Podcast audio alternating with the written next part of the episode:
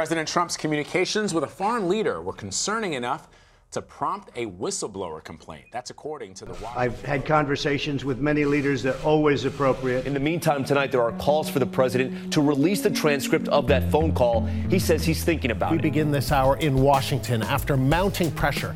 The White House today released a transcript of a call between Donald Trump and the president of Ukraine. Uh, it is shocking uh, at another level that the White House uh, would release this these notes uh, and felt that somehow this would help the president's case or cause. We must not wait. Now is the time to act. Therefore, today, I'm announcing the House of Representatives moving forward with an official impeachment inquiry. I'm directing our six committees to proceed with their investigations under that umbrella. Just moments ago, the House Intelligence Committee released a declassified complaint from that whistleblower against President Trump. House Democrats are beginning an impeachment inquiry to determine whether President Trump committed high crimes when he asked the president of Ukraine to investigate the son of Trump's potential 2020 foe, Joe Biden. CQ roll call reporter Lindsay McPherson is here to explain why Speaker Nancy Pelosi has agreed now to begin an inquiry she long resisted.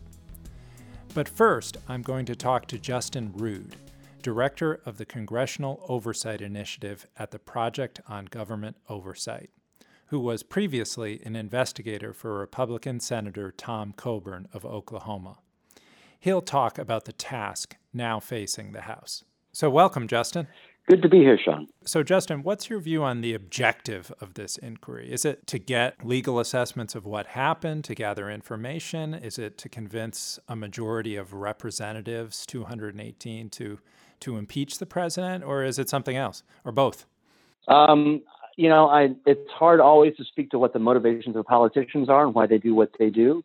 Um, I think that as um, as a functional matter, of the legislative branch, uh, this seems to be a step that was taken uh, in part because the previous um, efforts that have been made by some of these committees to conduct oversight of the executive branch have been effectively stymied by the executive branch's flat noncompliance uh, taking everything to court and challenging on fundamental bases Congress's right to oversee the White House uh, and the administration.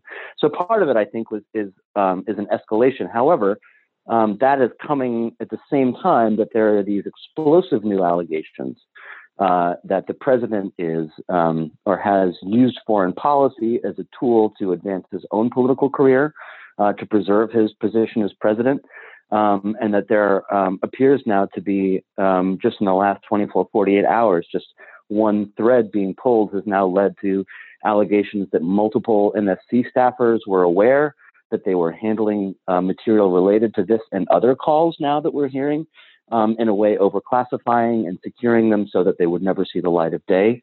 We've learned more about the role of Rudy Giuliani, who uh, formally, publicly plays the role of the president's personal lawyer, but appears to be deeply involved um, in quasi diplomatic efforts engaged in, in Ukraine.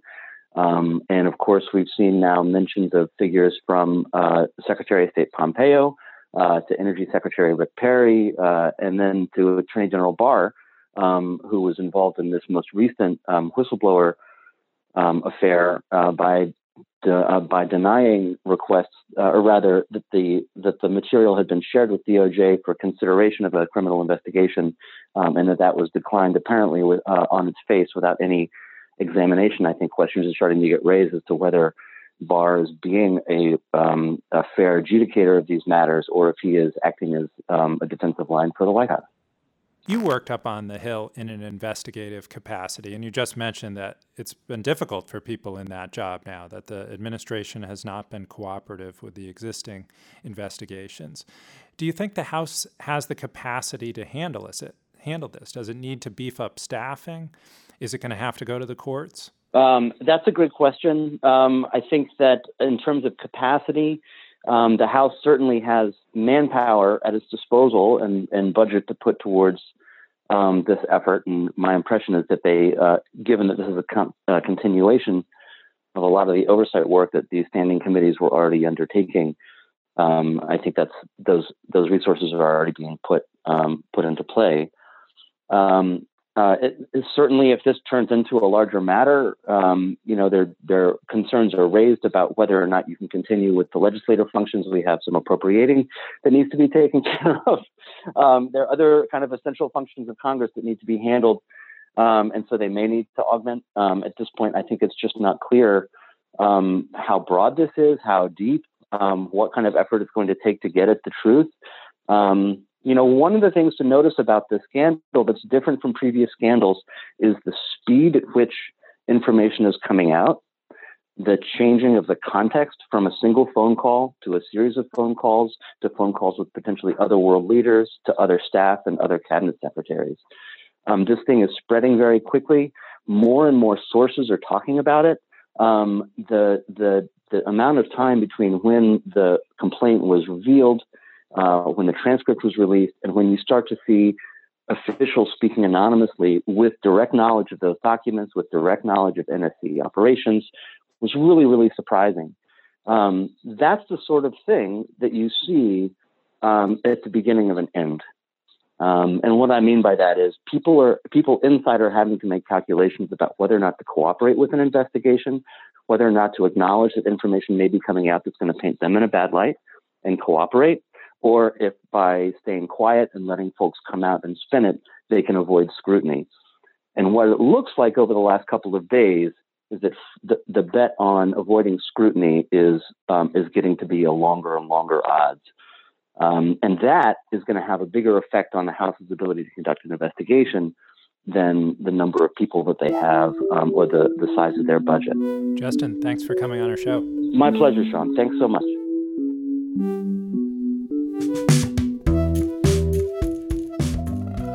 You're listening to CQ on Congress.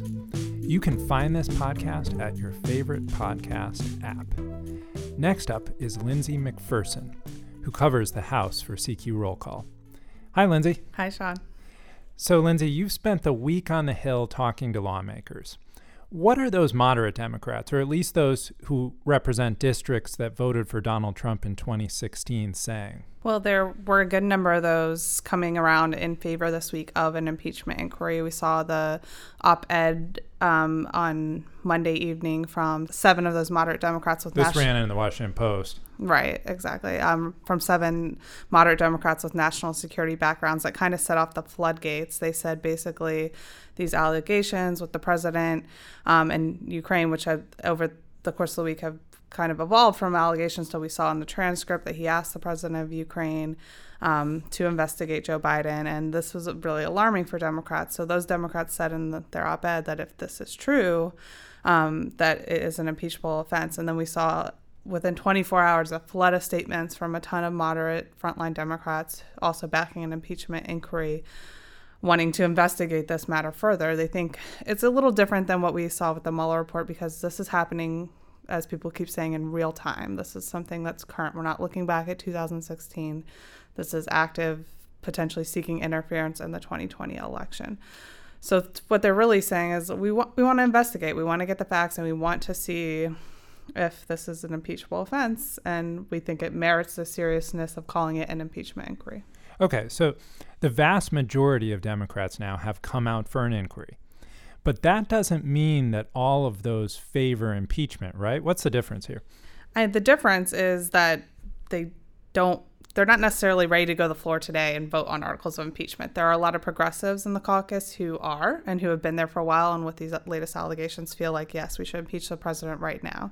But a lot more of the moderates feel that even though the transcript is really damning, the whistleblower complaint is also alarming and credible that it was also a secondhand account that there are other witnesses they can bring forth to corroborate it that they just want to see more and they want it, they want it to be a deliberative process. They don't want to rush to judgment. Are there any holdouts still in the democratic caucus? Some are saying they're actually against the inquiry? Im- impeachment or or the inquiry. um, there's not exactly people who are for the most part saying i'm against the inquiry um, but they're they haven't said they support it. Is I guess the way I'd phrase it for the most part. There's about probably anywhere from a dozen to 20 or so. I haven't calculated the exact number. Um, it's been a little busy this week.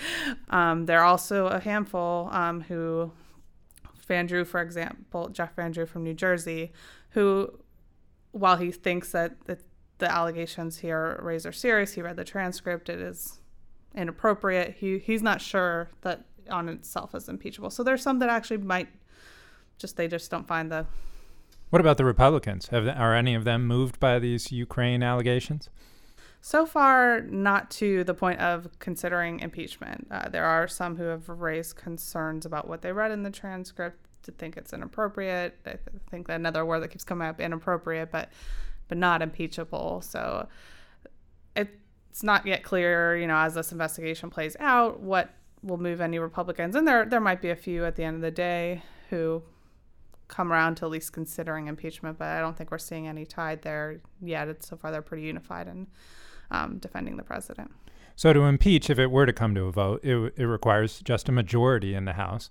But from what you're saying, it doesn't sound like right now it's clear that Democrats would have that majority. Right. There are a lot of Democrats who are not ready to take that vote and who are not even a yes today. For example, I talked to Matt Cartwright just um, an hour or so ago. And Pretty he, moderate Democrat from Pennsylvania in a Trump district. Right. And he's also um, one of the co chairs of the Democratic messaging arm. Um, and he said that, you know, there's three steps there's the impeachment inquiry, there's the vote uh, um, for the House vote potentially for articles of impeachment, and then there would be a Senate vote on whether to convict. He's only at step one. He's he's he's a yes to supporting the inquiry. He's not there on step two yet, and he thinks a lot of other Democrats are still on step one, or at least should be, that, that they need to consider the facts in a deliberative manner before making a decision and rush to judgment. Thanks for being on the show. Thanks, John. And thank you for listening. The producer of CQ on Congress is Michaela Rodriguez. You can subscribe at your favorite podcast app, and please rate us. We'll see you next time.